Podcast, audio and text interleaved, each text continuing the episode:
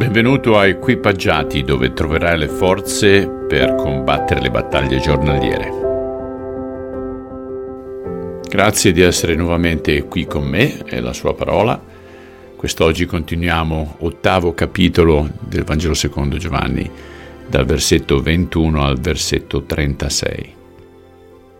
Egli dunque disse loro di nuovo, Io me ne vado e voi mi cercherete e morirete nel vostro peccato. Dove vado io, voi non potete venire. Perciò i giudei dicevano, Si ucciderà forse? Poiché dice, Dove vado io, voi non potete venire. Egli diceva loro, Voi siete di qua giù, io sono di lassù. Voi siete di questo mondo, io non sono di questo mondo.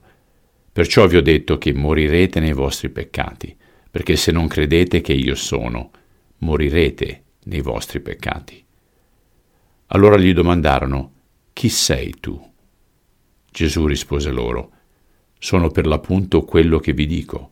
Ho molte cose da dire e da giudicare sul conto vostro, ma colui che mi ha mandato è veritiero, e le cose che ho udite da lui le dico al mondo.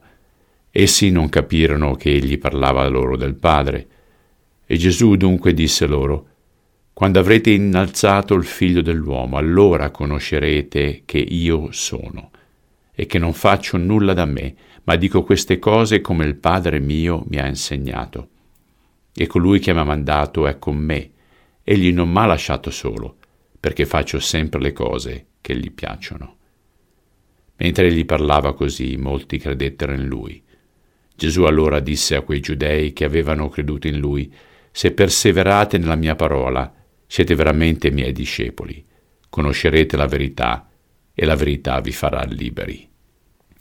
Essi gli risposero, Noi siamo discendenti di Abramo e non siamo mai stati schiavi di nessuno. Come puoi dire tu, voi diverrete liberi?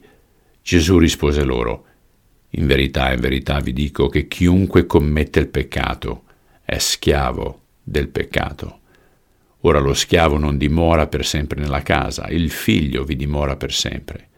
Se dunque il figlio vi farà liberi, sarete veramente liberi. Signore, a volte ci sentiamo ancora schiavi del peccato e sappiamo che tu hai vinto sia la morte che il peccato e dai oggi a noi la possibilità di dire no. Non siamo più succubi al volere del nemico, ma siamo però succubi alla nostra natura, alla nostra carne, che spesso e volentieri non vuole fare quello che tu ci chiedi di fare. Sappiamo ciò che vuoi, ma il peccato ci dice fai quello che vuoi tu invece. Perdonaci per queste intransigenze. Te lo chiediamo nel nome di Cristo. Amen. Ok carissimi, Dio volendo ci vediamo domani. Ciao.